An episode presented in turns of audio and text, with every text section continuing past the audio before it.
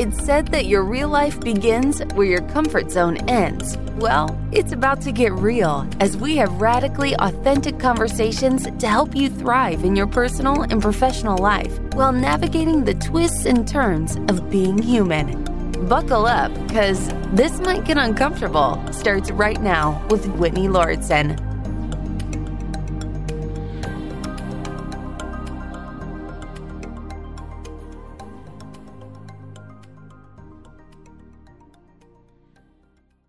This episode is part two, and hopefully the final part of my most recent cross country trip from Los Angeles up to Vancouver, where I'm going to talk about in this episode, and across to visit my family on the East Coast in New York and Massachusetts, along with lots of friendly people, friends and family. And that's where I am right now. I'm recording this from a little room at my parents' house uh, outside of my bedroom, my childhood bedroom. And there'll be another mm-hmm. episode once I finish this part of the trip, too. I love talking about this. Some of my friends have been encouraging me to do more travel content, mostly on social media like TikTok. And what I use to make these episodes is my photo album. I go through all the pictures and videos just to remember things that I can share here on these episodes. And I will include photos in the show notes for this episode, which are at wellevatr.com. That's W E L L E V A T R.com. In the show notes section within the transcript, There'll be some photos, there'll be links if I mention products or food or any other resources that could be helpful for you if you're planning a similar trip or the same trip or you're just curious. And I felt like I was going to say something else, but I blinked on it. But there will be other parts because I feel like I've just been doing so much traveling. And if you are interested in part one of this, where I talked about driving from Los Angeles up to Mount Hood in Oregon, is that Oregon? I think that was Oregon. The some of these states really like the lines blur a lot for me. But yeah, Mount Hood is right outside of Portland, and that's where I left off in the previous episode. And I've also done numerous episodes about other road trips. So if you listen to this one and you want to hear about the one that I did earlier in 2022, going to Colorado, Utah, and Arizona, I will link to that in the show notes. If you want to hear about other cross country trips that I've done, just to see the evolution of the experience. All of those will be linked for you. So let's pick up at Mount Hood. It was so beautiful. I felt like going there was the beginning of seeing so many incredible things and specifically mountains. And I kept reflecting on this trip how, like, what part of nature was drawing me in? Every time I'm traveling, I kind of think, like, if I were to move away from Los Angeles, where would I live? And I actually don't have an answer to that. I really enjoy living in Los Angeles for the most part. I've been there since 2004, I think, is when I moved from Massachusetts, where I am now. And when I see mountains like Mount Hood, I just feel in complete awe. And I think I mentioned in the previous part of this road trip, I read this great audiobook on this trip called The Nature Fix. And in the book, the author talks about the power of awe. It was really incredible to listen to a book like that while I was doing a trip that was so focused on nature because a huge part of this experience, the reason I went to the places that I did was to experience nature. Initially, when I, I did my 2020 road trip that kind of sparked this annual adventure for me, it was mostly to get across the country. I went with my friend Leanne and we plotted out the trip and then we started like adding a few stops along the way it was kind of organic. And as we looked at the areas we were going through, we're like, oh, how about we go there? How about we go see this person? But it was very light and just didn't take a lot of time. We planned that trip in like a week, week and a half, maybe at the most. Whereas this trip I'm documenting now has been in the works for a, quite a while. I actually didn't put as much time into it as I would have liked to because I ended up going to Costa Rica and Singapore, as I talked about in a previous episode. And those trips took up so much of my time and my mental energy. And I remember getting back from Singapore and feeling really rushed to plan this trip and a lot of pressure. What was also interesting is up until a certain point, I didn't have anything else planned. So I'll, I'll share a little bit about what that means. Like I, I had a vague idea of what I was going to do. I knew I was going to see specific family and friends, but I didn't know where I was going to spend the night some nights. And that was a really interesting element. So I'm kind of giving you a preview of what's to come. So let's dive into it.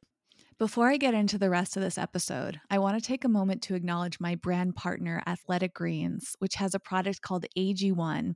I started taking this right before I did some international traveling because I wanted to take extra good care of my gut health and immune system. And it was awesome. I have trouble remembering to take a bunch of supplements. And especially when I'm going somewhere, I don't want to like bring all these capsules with me. So I really appreciated having this all in one powder, and they actually have it in individual packet sizes. It was perfect. I drank it every morning at the hotel. When I was traveling on the airplane, I had it. If I was on the way somewhere, like in a car, I took it with me, and it was just super easy to put into my water. And it just gave me peace of mind knowing that it was supporting my digestion, my sleep quality, mental clarity, my recovery from all the travel and the exercise that I was doing. It tastes really good too. It only has one gram of sugar and yet tastes like a delicious tropical juice at a much cheaper price. It's less than $3 a day. And that's exciting because there's a little perk for you.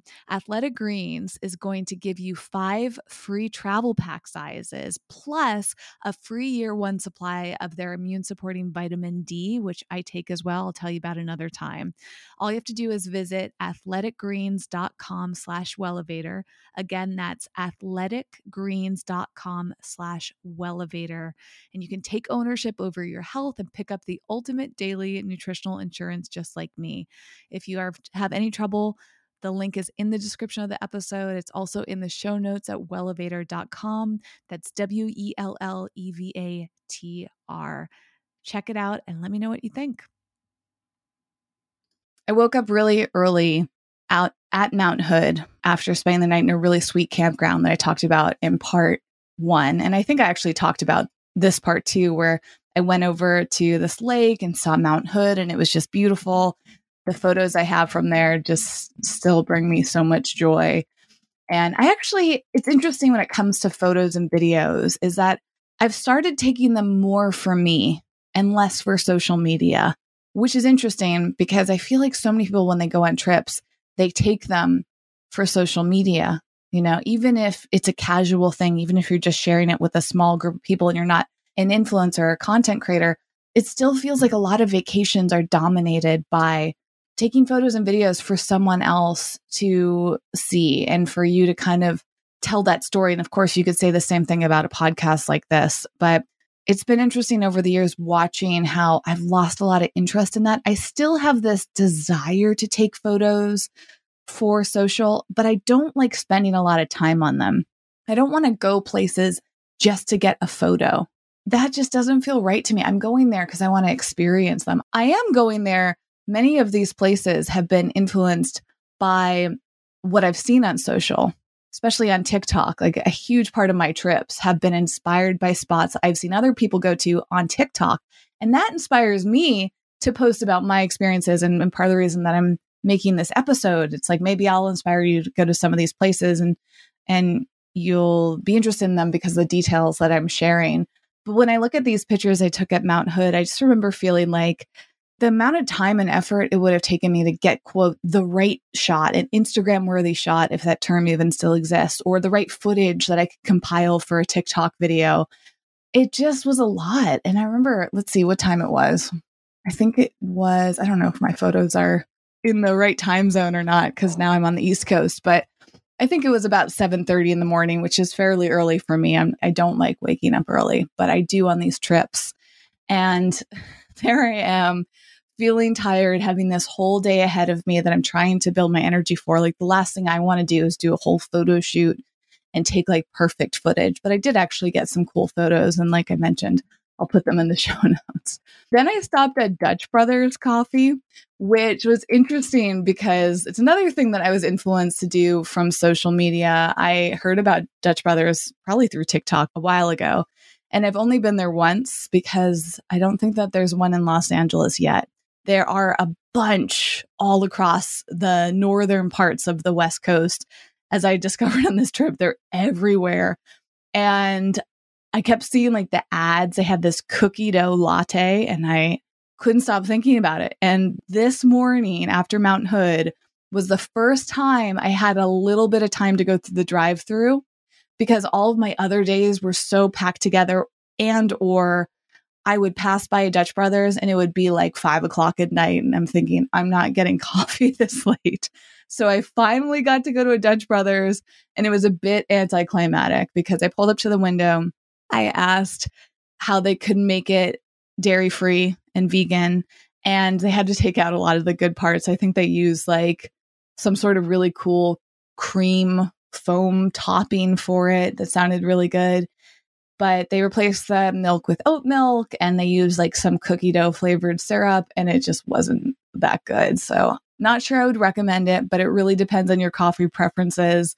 I mentioned in part one how I had amazing coffee at this place called Sisters Coffee. I think it's Sisters Coffee Company in Sisters, Oregon. And I loved it. I bought a bag of their beans. I'm still drinking it now in Massachusetts with my dad. He loves it too. Like I get really into more gourmet style coffee, but I still enjoy trying out the drive through stuff every once in a while. So I liked the experience, just not the flavor. It was a little disappointing, but I got some footage and I sent it to my sister. then I went to Mount Rainier, and Mount Rainier was the first time that I hit traffic. And it was about 12 o'clock. And I think I waited in line to get into the national park for at least 30 minutes. It might have been 45 to an hour. Now, one thing I've learned, especially during summertime, is the earlier you can get to a national park, the better, especially if it's a popular one. But it just didn't work out that way timing wise. I plan my trips based on how I can get to as many national parks as possible. And sometimes the timing just doesn't make sense for me to stay close to the next one. And sometimes I'm going to multiple in a row on the same day. And so I still felt a bit surprised to have to wait in line. And that cut back on the time that I had there, sadly. But I did really appreciate Mount Rainier. It's beautiful. You drive just through all these wonderful areas, and there are flowers blooming. Uh, at least in August, there were. And I just looked at a map and kind of like looked out the window at stuff. I didn't get to stop as much as I would have liked to because my time got cut short. I did go to an area that is pretty popular. Let's see what it is. I think it's the Jackson Visitor Center. Oh, yeah, in Paradise. So there's a big sign that says, like, welcome to Paradise. And people stop to take pictures at. That was really pretty. I mean, it's just a beautiful looking mountain and you can get closer to it, or at least I got closer to it than I did for Mount Hood. They kind of reminded me of each other. They're both beautiful mountains with, you know, white snow colored areas of them contrasted with the warm air and all the greenery from the plants around. And they're just nice to look at. I love seeing, like, I don't know if they're pine trees or what they are, but just that the contrast with the blue sky and the roads. And I'll try to put some of those pictures in the show notes. I just have to narrow down which. Oh, yeah. And up there at the area I parked at, you could do these little small loops to walk around, and they had all these beautiful colored flowers that were purple and red. And I got some good photos there, actually, now that I look back on it. But I also wasn't allowed to bring Evie. And I've talked about this in part one. It's a bit of a bummer. I use my Tesla's dog mode it's just really hard to leave her in the car on a hot summer day. I don't feel comfortable doing it. And another thing that I found really interesting once I left probably the central part of California, Northern California and beyond through Oregon and Washington, and even in Canada, there were so many Bigfoot themed places like gift shops and coffee shops and just like Bigfoot signs everywhere. I was fascinated by that. And I'm kind of curious if you ever want to reach out to me and comment on an episode, I would love to know what you think about Bigfoot. I don't really have much thought. I don't really believe in it, but I'm very curious about people that are into Bigfoot And I find it a little hard to believe that people actually believe in Bigfoot. I'm not trying to be rude about that, but it just like doesn't make sense in my head. So it draws me in. I'm like, I want to know, like, how did they develop these belief systems? Why are people so obsessed with Bigfoot? Why is there Bigfoot stuff everywhere in certain parts of the country? Basically, near any mountain that I've been to, any really like wilderness feeling area with lots of dense trees, like you'll find a ton of Bigfoot stuff. From there, I went to an area outside of Seattle, Washington to meet up with a family member of mine that I haven't seen in probably 20 years, maybe more. She is my sister's cousin, and I haven't been up to Seattle in a very long time either. I think I've only been to Seattle twice. And the last time I think was in 2010. I don't even know if this family member lived there at that point. But, anyways, I made a plan with her, went out to dinner with her, was absolutely wonderful. We went to this great Indian restaurant, and just thinking about that food makes me salivate because it was really wonderful. And then from there, instead of staying with her, I decided to drive a little bit farther away, about 45 minutes north of her area, to get closer to the next national park I was going to the next day, which was North Cascades. But I do want to point out that that campground was, well, actually not technically a campground. It was through this website called Hipcamp, which is basically like Airbnb for camping, in which anybody who has property worthy of camping on with a tent or an RV or whatever equipment, they can list it and people, you can just go stay at people's homes. So I really vetted out carefully. Sometimes it can be more expensive than a campground. Sometimes it doesn't feel super safe. But this place ended up being absolutely amazing. The woman there had a little, like, I think pygmy goats. She had chickens. She had what else? Really cute dogs. I feel like I've already told this story. Hopefully, I'm not repeating too much.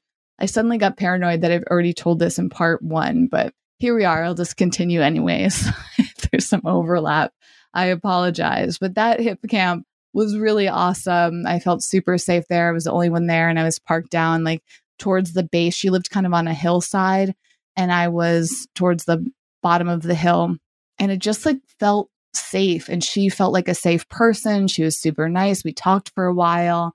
It was about $35 to stay there and then I think tax was added on, but I did get a discount code for Hipcamp through REI and I have just developed a bigger passion for REI since I started doing these trips because they have all sorts of cool deals for members and it's not that expensive to become an REI member. So I've bought various things from them and got you know you get money back because it's a co-op. So at the end of the year they give like 10% of all your purchases you get back as uh, you know a check form. You get discounts on things like Hipcamp. They have exclusive offers. I really have developed appreciation from them. I don't shop exclusively with them because sometimes other websites have better prices, but that was a cool perk being able to get that. Then the next morning, I got up and drove to North Cascades, which was probably the least eventful place that I went to, mostly because I was short on time and I was influenced by a friend who told me it wasn't that great of a park. So I went in there like not expecting much. And what I tend to do when I visit a natural park is I pull up the, I think it's NPS, National Park Service app. And on there, they will list out all sorts of things that you can do, all the highlights from the park, where to go. You can get maps there. Sometimes they even have guided audio tours that you can download. And because most of these parks don't have great internet service, you can download the information from their app to your phone and still access it without service, which I think is really cool.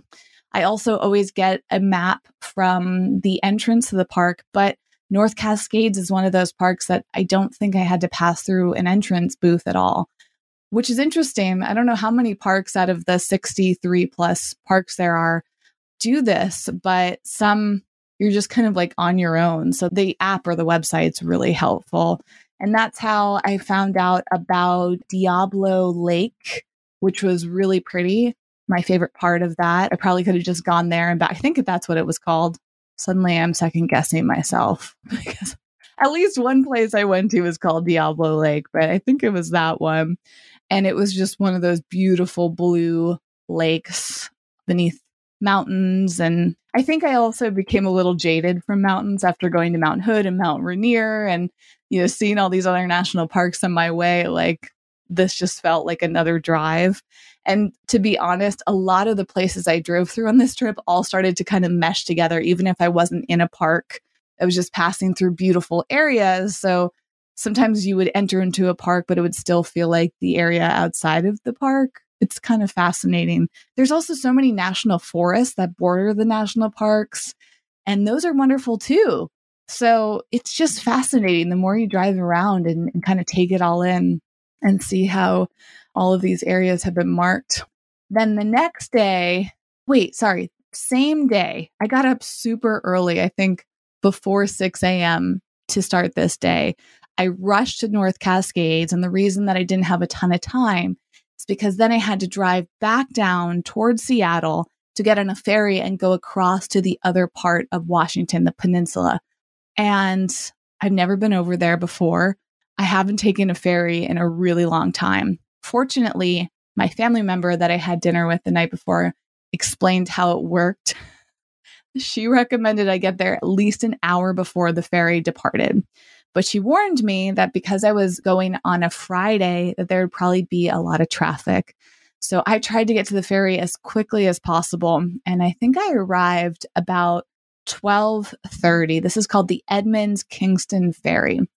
I get there and I'm in a line of standstill traffic. I thought I would make it onto, I think I was trying to catch like the 130 ferry. No, I was sitting in that stand, standstill traffic until I think I'm losing track here, but it was probably about two o'clock. And I knew the next ferry was supposed to leave around 315. So fingers crossed I would get on it had no idea. It was an interesting experience having to just let go and sit in that unknown. And I finally, the traffic started moving and I got to the booth. You pay, it's about $20 if you drive on with your car like I did. And the woman told me I would get on the 315 the other thing tip is if you decide to do this is you can go onto the Washington Ferry website and sign up for text alerts and they'll keep you posted about what's going on with all the ferries. You can also use the website to see where the ferries are and their ETAs about departure, find out if they're running late, see how long the approximate wait is. That was super helpful, but there was still a lot of unknowns. The cool thing was once I paid and got through the booth and was officially on the next ferry, like meaning I had my place on the next ferry, you go into another section and essentially park your car in a lane that waits for the ferry. And then you just wait there. And I waited for at least an hour. And it was actually kind of cool because there was a bathroom and there were like little shops that you could go to and people got out of their cars and walked their dogs and i actually charged my solar powered power bank. I got it from a well-known company called jackery and i will link to them. I'll put my affiliate link if you're interested in buying them. And a little hint about jackery is that i saved up my money for it for months. I heard about them probably in 2021. Mm-hmm. And when I looked up the price, I was like, oh my gosh, this is so expensive. But I really wanted one. So I started saving my money and I waited until they went on sale. I got the Jackery 300 and that cost, I think, normally 299 And then I really wanted to get the solar power connector so that I could use it even if I didn't have access to a plug to recharge it. So you basically have this mini solar panel and you connect that to the Jackery power bank and the solar power and it becomes solar powered essentially. So, or exactly, I don't even know why I'm saying essentially. That's what it does. And both of the units were, I think, two ninety nine each, so six hundred dollars total. There are competitors; you can look into them as well. I'm not exclusive or sponsored by Jackery, but I just wanted it. I think it's because it's like the name brand, and I felt like I could trust it. They've apparently a really good warranty. And I just felt like the money I would save buying a different brand didn't quite feel worth it to me. But the good news is I waited and bought it on Amazon Prime Day and I saved so much money. I think I got both units for $420. So instead of 600, I got it savings of almost $200. And if you're listening to this episode, I bet you they'll go on sale again during Black Friday and you could wait to any big sale. I would actually recommend signing up for their newsletter because they have sales throughout the year. But I think Amazon Prime Day and Black Friday might be their two biggest sales. Anyway, so the cool thing was is I took out my solar panel while I was waiting online for the ferry and put it on top of my car and was able to charge the Jackery. And I felt like the coolest official camper. I was just like, wow, I'm driving this electric car and got my solar panels out. Like I felt like a very fancy, eco friendly person. I don't know. But the other cool thing about waiting in line for the ferry is I actually got amazing coffee from another place I wanted to try. It was not a chain, but once I got to, I think it was Washington or Oregon, I started seeing all these little coffee boot, like booths, not quite the right word. Shacks is a better word.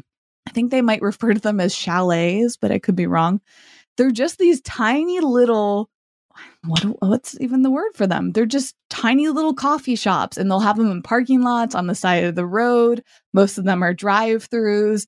And I, similar to Dutch Brothers, really wanted to go try one. And I saw one on the side of the road right by the ferry waiting or in the ferry waiting area. So I walked over there and had low expectations after my Dutch Brothers experience. I'm like, okay, I'm going here just to experience this. It might not be great coffee. I walk up, and the woman was so nice that ran this place. She also had, I think she said, at least 50 different types of coffee syrup behind her. And there was no menu. You just like looked at the syrup bottles and decided if you wanted some. I'm a sucker for things like that. I love trying different flavors. but I felt so overwhelmed. I actually called my sister. I'm like, if you were here, what would you get? And she was like, see if she can make a s'mores drink. So she, the woman didn't have anything graham cracker flavored, but she had toasted marshmallow syrup and a chocolate, like a mocha flavor. And I had my own milk. My favorite milk right now is called Sproud. It is a combination of pea protein with a little bit of oats mixed in and it's super low carb even though like i like things like the syrups i still try to buy as much low carb products as possible because it works better for my body. And i have my refrigerator in my car too which i'll link to. I don't think i've mentioned it in the, series yet. I have this awesome little 12 volt powered refrigerator that i keep in the front seat of my car now. And it's a game changer because i can bring my own milk and whatever else I want to store. Like I bring vegan cheeses and fresh produce and things like that, like all sorts of snacks, dips, and I keep it in that little mini fridge and it's awesome. And that one actually is cool. It was under $200 when I bought it and I've had it for I think like just over a year now and it works great. Anyways, I asked the lady, I said, "Well, I already have my own milk. Could you just do an espresso shot and mix some of the flavors in?" She's like, "Absolutely." She made me the most delicious, strong espresso shot. I took it back to my car. I think she even put it in my reusable mug, which was awesome. So it was already in my the coffee cup I use on these trips. And I just added in my milk. Actually, did she add ice for me? I think she even put it on ice now that I think about it. So I, when I added in my milk, it was this incredible latte and it cost me like $2 and change to get that espresso from her. And I always travel with some sort of coffee. I think I might have mentioned in my previous video, but I don't think I shared the equipment exactly. I love to make cold brew coffee, and I'll put the cold brew maker in the show notes for this episode at wellevatr.com, along with everything else the jackery, the refrigerator, etc. It's an awesome plastic leak proof cold brew coffee maker. And it's been the easiest way for me to make my own coffee throughout my trip. I also have like a little French press thing that I never use, but I always bring it with me just in case I want hot coffee. And I will also bring instant coffee with me for the worst case scenario because I don't really like it. I haven't used that in a while. Anyways, I'm really into coffee, if you can't tell. And she just made this amazing espresso, and I hadn't had an espresso in so long, and I just felt so grateful. So then I finally get on the ferry. The ferry was really cool. You drive your car on and you're kind of all jammed together. And then people can leave their car and walk up to the next level and sit inside or outside. I sat outside with Evie. She loved it. I got the cutest photos of her on the ferry and just the breeze hitting her ears and she's smelling the fresh air. And I felt so happy. I just felt like this deep gratitude. I went to another level in my emotions on that ferry. I think it was also the relief because getting to the ferry felt very stressful and waiting, not knowing what time I was going to get there. And it was a pretty short ferry, maybe like 30 minutes. Get to the other side. There's a sweet little town built around this ferry area over in the peninsula. And I started driving into Olympic National Park. Now, you're going to have to wait for next week's episode to find out something that went wrong. The worst thing that happened on my entire trip, I detailed in next week's episode. And I don't mean to leave you hanging, but it's a long story. And I. I have so much more to share. I'm already feeling like this might turn into a three parter. And I just guess there's so many details to tell about these trips. But if you'd like to hear that story, stay tuned for next week. So I go into Olympic National Park. It's wonderful. I stayed at another Hipcamp there. And I can link to these too if you'd like, because both of the places I highly recommend. They were run by great people. They had everything they promised. They were beautiful. They were safe, comfortable for me with my setup. I took some wonderful walks in Olympic National Park. I went into the rainforest the next day I went to the ocean and saw this beautiful beach over there. I loved Olympic National Park. It felt so lovely and almost cinematic, which is interesting because one part I went through is called Forks, Washington, and that's where the movie Twilight took place. I think they filmed in that town. Maybe even the book is based in that area. I don't know much about Twilight, but it felt like out of a movie. It was cloudy, it rained for part of the day. So when I went into the rainforest, it was raining. That was really cool. The rainforest also had a wait. It's called the Hoh Rainforest. And you had to wait in a car line. I think I only had to wait like 20 or 30 minutes. But when I left the rainforest, there was like a two hour wait to get in there. So the timing really makes a difference. And I highly recommend that you plan as much as you can if you have the luxury. Again, for me, I didn't always have the ability to switch up my schedule to accommodate this stuff, but it was really worth it. I would love to go back because the Hoh Rainforest, according to something in the Nature Fix book, has one of the quietest areas. I'm going to look this up. And I also feel like I already talked about this, but let's see. Yeah, I think it's no. Oh, yeah, it's the quietest square inch in the United States. it's really interesting. I think like like some organization claimed it as that. I really wanted to go there, but it took about I think 3 miles to hike in there and I just didn't have a chance. So yes, if I'm going to link to let's see here. There's a bunch of different articles but I'm just going to link to one of them on this website, Atlas Obscura, that seems to have some good details about it. Um, apparently, like a pebble marks this area. So it didn't seem that day a big priority for me to go see that square inch, but I really thought it would have been cool just to experience like what does that level of quiet sound like, you know? And I think that's a, a cool element of it. But it was beautiful. They have all these moss trees the trail that I went on was actually kind of loud. Ironically, there was a lot of families there, a lot of screaming kids, a lot of people talking. So it didn't quite give me the solitude I wanted. The beach was absolutely stunning. Uh, I forget what the name of that beach was. Rialto, I want to say. There are a bunch of different beaches that you can visit. Olympic National Park is huge. And also, a lot of areas you don't have to show your pass. I did have to go show it on the last section I went to. I, I forget what it was called, but you can drive up above the park and overlook the water. And I had to show my pass to get up there, but that actually wasn't really worth it. That was right outside of Port Angeles, where I took my next ferry. And I don't know, I didn't feel that, that impressed, but it was like checking it off the list. I also got coffee from a little booth drive through, and that was super disappointing. But I started to get so tired. And I don't know, I think it was cold since it was raining, and I just wanted some warm coffee and not more cold brew. But yeah, the little coffee booth or shack, whatever, eh, wasn't that great. That's the downside of being a coffee snob is feeling disappointed. when I got to the ferry, I took a ferry to Vancouver Island to visit friends there. And I ended up meeting this other couple.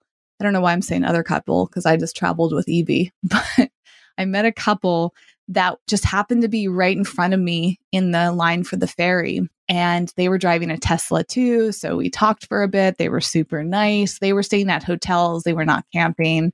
And similarly, you park your car there and, and, wait until your ferry boards so you can walk around the area of Port Angeles. They had a few restaurants with vegan food, but none of them sounded that good. So I just made myself some instant soup.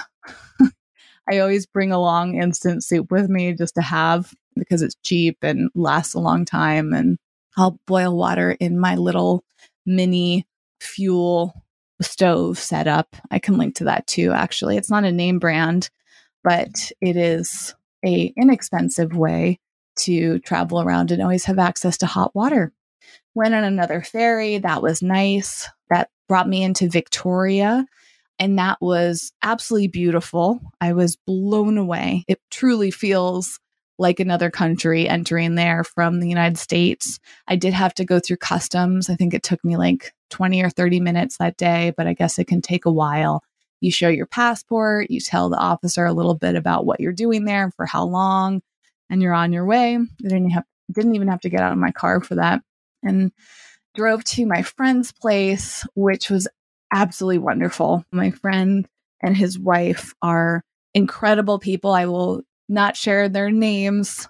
I guess I probably could, but let me ask them first if I'm going to. I will say that this friend was a guest of the podcast. I think I teased this person in a previous episode, but I haven't asked for permission.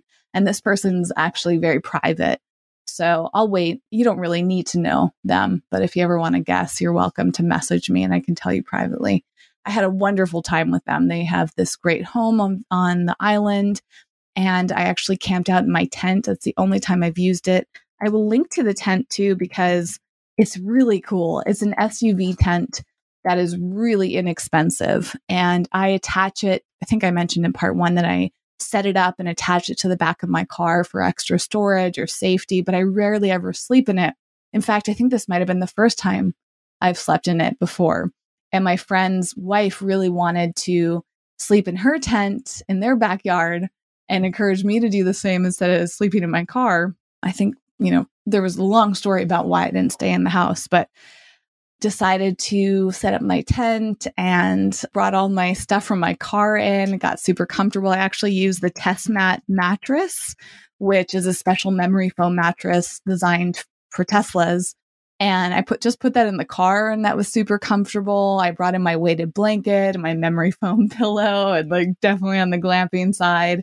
I also got to use my Jackery in a cool way because I set that up so I could charge my phone overnight in the tent. I had my noise machine on, even though it's nice to hear natural sounds, just nature, because of my sleep challenges, having the white noise just helps my brain while I'm sleeping or fall asleep. And then the whole night, I actually kept thinking that a wild animal was going to break into my tent because I guess on Vancouver Island, they have bears and cougars and I don't know, on and on. They kept telling me about all these wild animals they see. And I was like, oh, okay, that's not going to help me sleep. So I was a little paranoid, but it was super fun. I'm actually trying to convince my sister to sleep in the tent with me at my parents' house one night. And Evie seemed to like it too. I think that was her first and only camping or tent experience, and she was great in there. And I'll put some pictures of that too. Next morning, we all had breakfast together. I got to shower. Oh my gosh. Showering on trips like this is such a luxury and a big recommendation. If you're going to car camp or do any type of camping, is like try to find campgrounds, friends and family, like wherever you can get a clean shower. I bring a little portable camping shower with me, but it's such a pain to set up and you have to like think a lot ahead and it has to sit out in the sun for a while to get warm. I guess you could pour hot water in there if you wanted, but it's probably best for backpacking. I've only tried to use it one time on my trips and it was a pain in the butt. So it's there for like a worst case scenario. And also, I'm always trying to conserve water. So I have most of it for drinking water. And it's just water feels like a precious resource. So being able to shower, especially in someone's home, is amazing. So I showered and then headed on to another ferry, the third and final ferry of this trip. I took from Vancouver Island to Vancouver City in Canada, where I've never been before. And that was just awesome. I'm going to take a moment to show appreciation for the sponsor of the show, Zencastr. They not only make this episode possible, but they make it so easy for me to record with guests. Behind the scenes, I log in to their super easy platform at zencastr.com. I create the episode link and send it over to the special guest.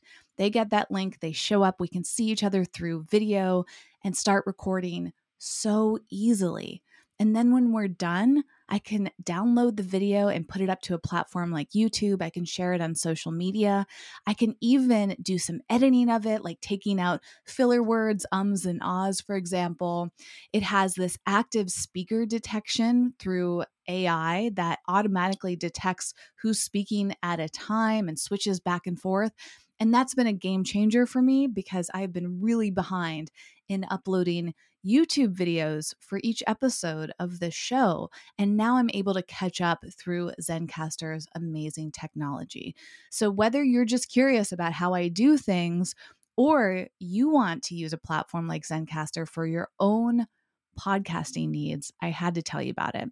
If you fall into the latter category, go to zencastr.com slash pricing and use my co- code WELLEVATRZEN you'll get 30% off your first three months of Zencastr Professional. And I want you to have the same easy experience I do for all my podcasting and content needs. I really believe it's time to share your story too, which is why I'm mentioning them.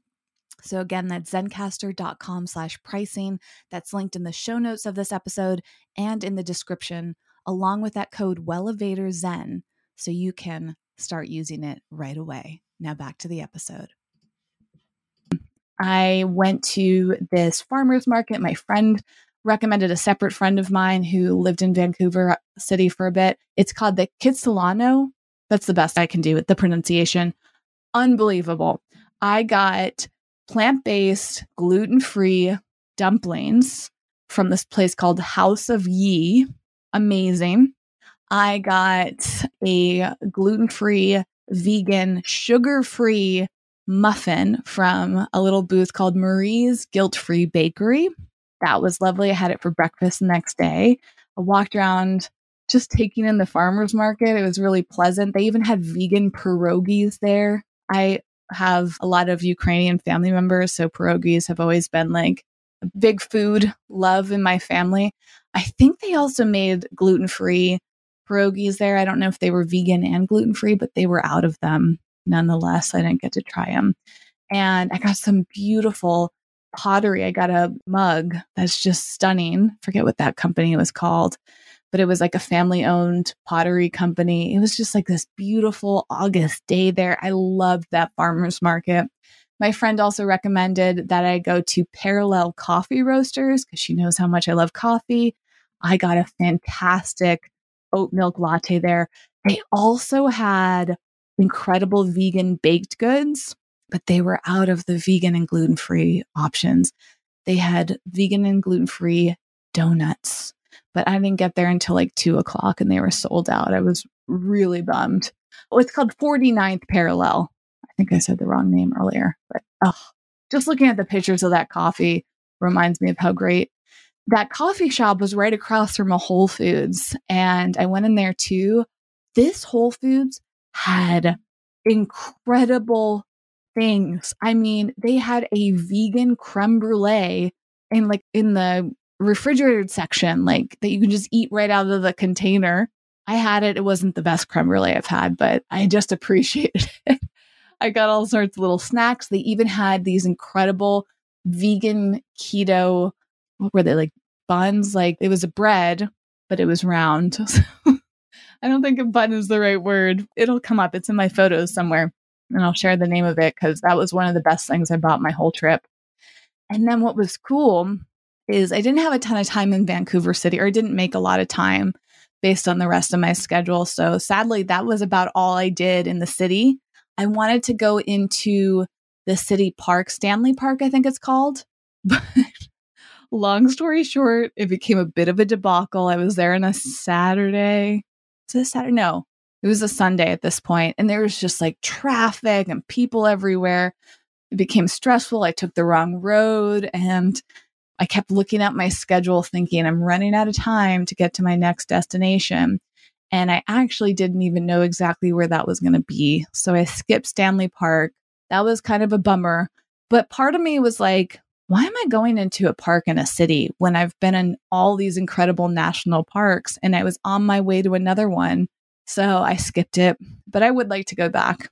Anyways, I start driving away from Vancouver, and within like 30 minutes to an hour, you can see more mountains in the distance. Like on the highway, you're just driving towards stunning snow covered mountains. My friends in Vancouver Island told me it was going to be like that. They're like, you're in for a great drive.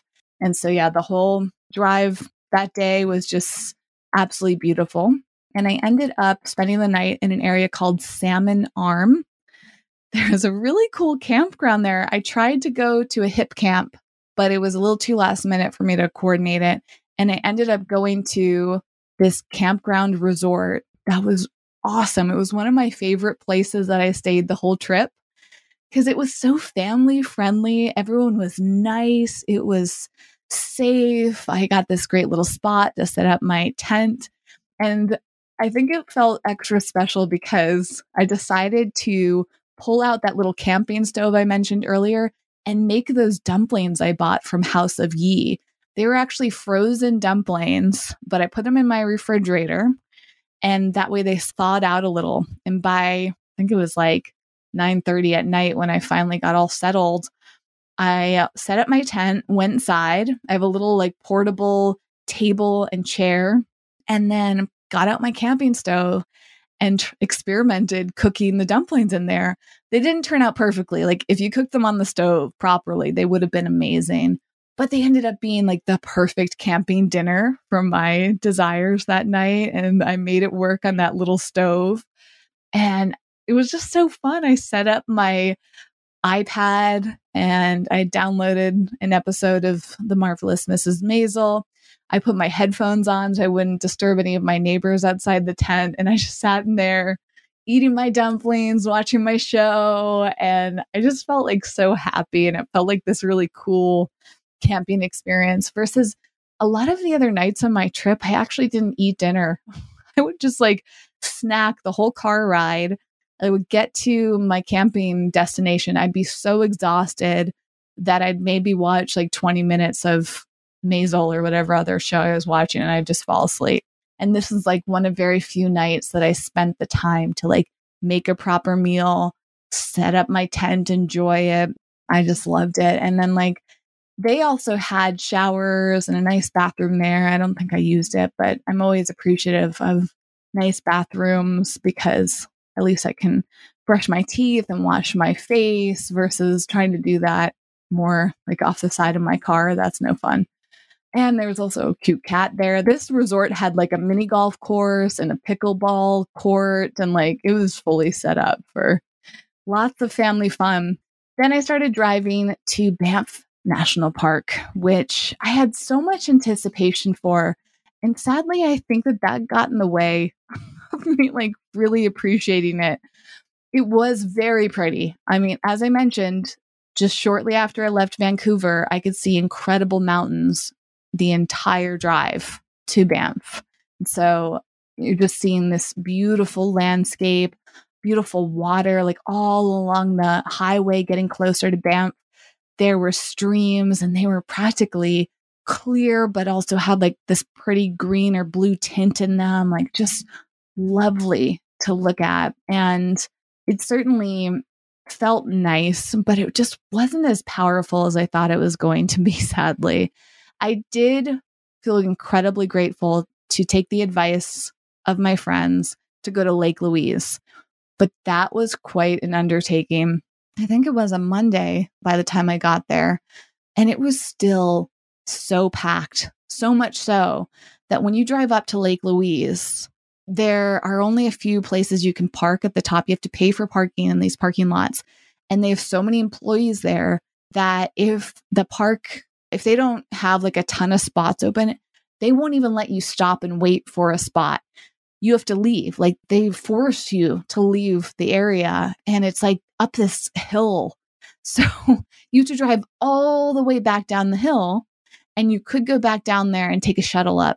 But it's a few miles at least. You, I saw people walking up there, and I was thinking, wow, like that would take forever, like two miles. I mean, that's my guess. Like it would probably take 30 to minutes to an hour to walk up there, and it was hot. But my friend gave me a tip, which is that if you go up to Lake Louise and they don't have any parking, you can circle around. You have to kind of start going back down the hill again, but turn around and go back towards the parking. And the second time you might end up getting a spot. So that's what happened for me. I didn't give up. It cost about $9 to park there. I think it was like 12 Canadian. And then you take a short walk and from the parking lot and you're at this incredible lake. I mean, it was definitely one of the most beautiful things I saw my whole trip. It is incredibly photogenic. There were people paddleboarding, there were people canoeing, there's all these people walking around trails. There's an incredible hotel there. It was beautiful. I spent probably an hour and a half there just walking around. It was very dog friendly. So you, you can come with me. And it was lovely. That was one of the most beautiful things I saw my whole trip. And it is part of Banff National Park. But the rest of the park, I don't know. There were areas for hiking, which I did not do. So I imagine if you were hiking in Banff, it's incredible. But just driving through it it felt i guess like i said i got a little bit jaded from the other parks i went to and all this driving. So it didn't move me as much as i had hoped it would. However right outside of banff on the other side at least is this incredible mountainside town called canmore that i also heard about from my friends in vancouver and wow if i were to do it again I would have planned at least a few hours in Canmore. I would have planned to stay overnight there. In fact, I'm already considering a trip to go stay in Canmore for a few days because it's just this like really stunning town with tons of restaurants and coffee shops. My friend told me about a place called Eclipse Coffee Roaster. That might have been the best coffee I had my whole trip.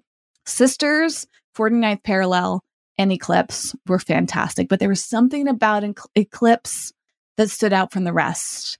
It was just like rich, perfectly brewed. It was a great atmosphere. And you're just walking around this little town with almost a 360 view of mountains around you. And just to contrast all these little shops, it was a little on the touristy side. It reminded me of Boulder, Colorado, also with a hint of Santa Monica. There's an area in California called Third Street Promenade. I used to work there at the Apple store and it feels like that if it were in the mountains. So, you know, it's touristy. I mean, there weren't any like major retailers that I saw, but there were tons of touristy type gift shops and all that. Didn't matter though, because it was just cool.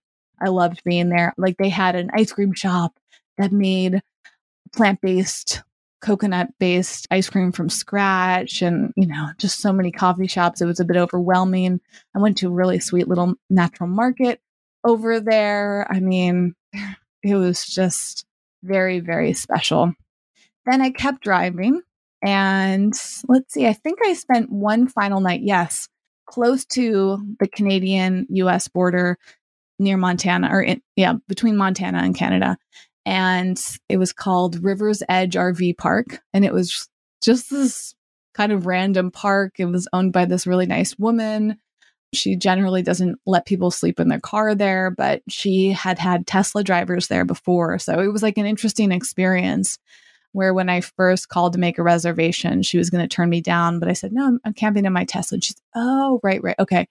Then she got it. But I guess like some of these RV parks are very particular about who stays there, what type of vehicles they have, what their setup is. So, a good reason to do some research.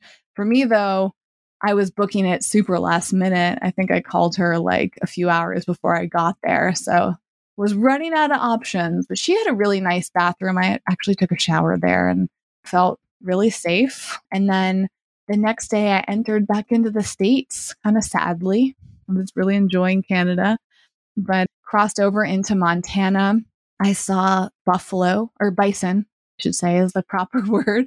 I posted this is like the only picture on my Instagram as of the time I've recorded this because the buffalo were so photogenic and I just walked right up to them. It, it doesn't look like there's a gate between us, but they were like in some gated field. And I walked up and they were kind of curious about me and took a great photo that I loved. Then I also like randomly came across a prairie dog state park. Like it's a park built around the prairie dogs, I think, to just keep them safe. And it was free. And I just drove in there and admired how incredibly cute they were. And then I think yeah, that night I stayed at one of the most interesting camping places. It was called a, the small town RV park in Montana because it was maybe the smallest town I went through in Terry, Montana. And the timing just worked out for me to go there. It was probably also the cheapest because it was $25 cash, no tax. He also took Venmo and it was just run by this guy. He had eight spots for RVs and had had some Teslas go through there too. He was familiar with that and got to charge my car. That's the big advantage of going to RV parks with a Tesla. And he was super cool, really interesting guy that grew up in Montana. He lived in the house right next to the RV park and had more cats than I could count. They were just like running around, kittens, older cats. He had one of the friendliest cats I've ever met that I was very tempted to bring home if he had let me. I probably would have a cat right now but it was just like kind of cool. Apparently, that area is known for rock hounding. So you can go and like find all these incredible rocks, crystals that I would love to go back and do one day. And then the next morning, he had recommended in the little small town this shop that had gifts and coffee. That was probably the worst coffee I had. Sorry to say.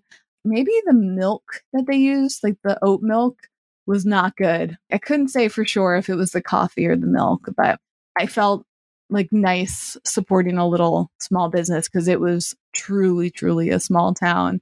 It was also like very pricey for what it was. I think it was around $6 or so for that drink that wasn't very satisfying. But that's the, you're always rolling the dice with places like that.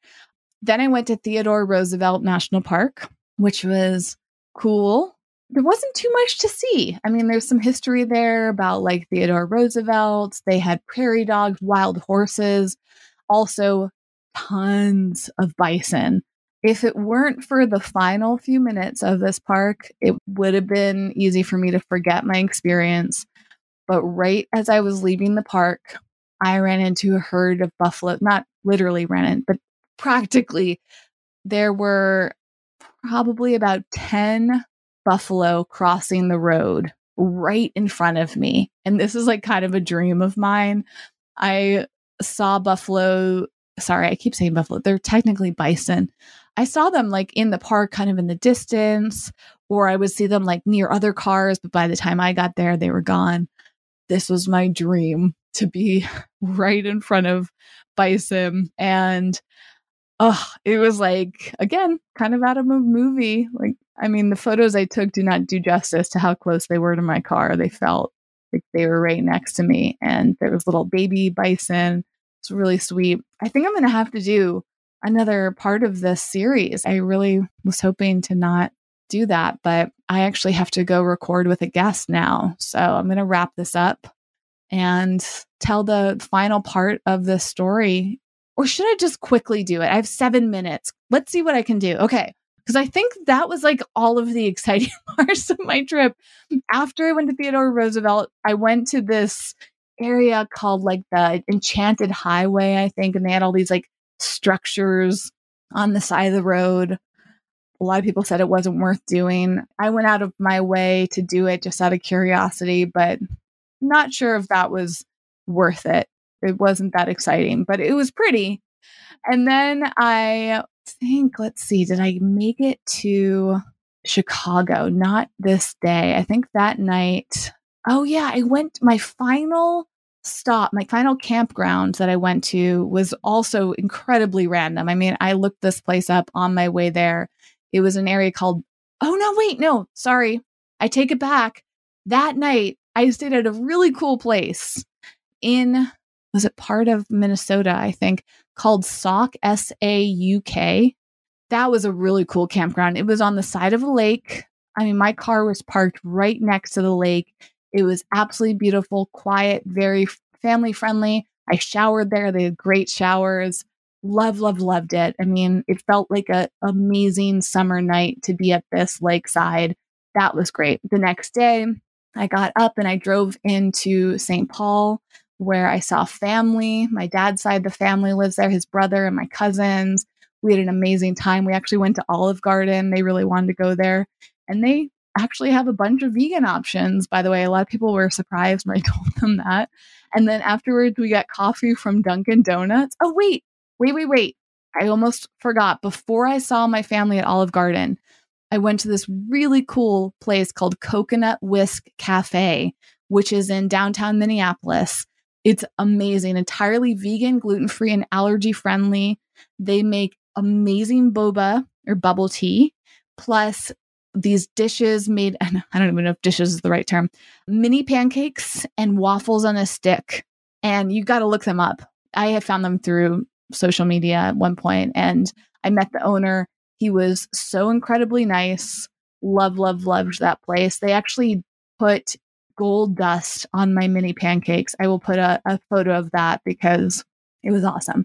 Then I went to Olive Garden had a great meal with my family. Then we went to Dunkin' Donuts, which was actually really good, especially as a contrast to Dutch Brothers. I guess it's because I grew up with Dunkin' Donuts. It was awesome. They now have oat milk there.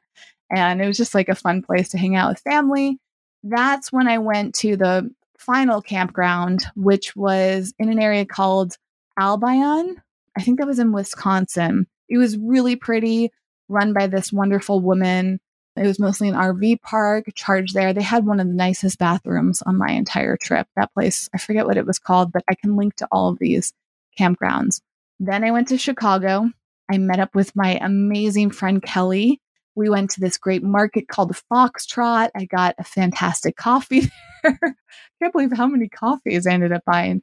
We had a little picnic in the park and they were actually rehearsing for the famous Chicago Air and Water Show. So we watched like all these planes do incredible, you know, tricks in the air. That was absolutely amazing.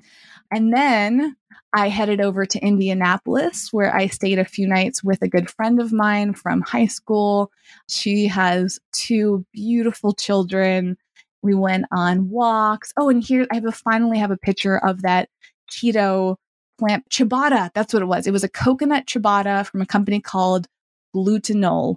And if I can get my hands on this again, I'd be thrilled. But I think it's a Canadian company.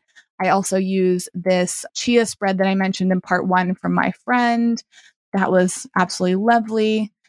Then, after I visited Indianapolis, I went to see my family in Cleveland spent a few nights there. That was super fun. We went to the national park in Cleveland, which I didn't even know existed. And I grew up going to Cleveland almost every year of my life. It's called the Cuyahoga National Park. It's kind of cool, but it definitely feels like it's in a city. And then after that, in my time in Cleveland, I went and saw my sister in New York. So there we go. I don't have to do a part three.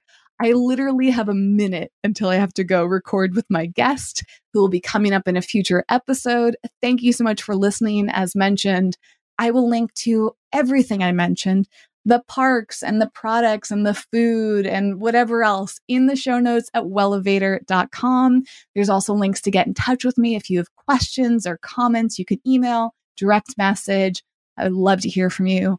And if you want to find out about upcoming episodes, hear the guests that I'm about to record with, be sure to subscribe so you don't miss any of the future episodes. Bye for now.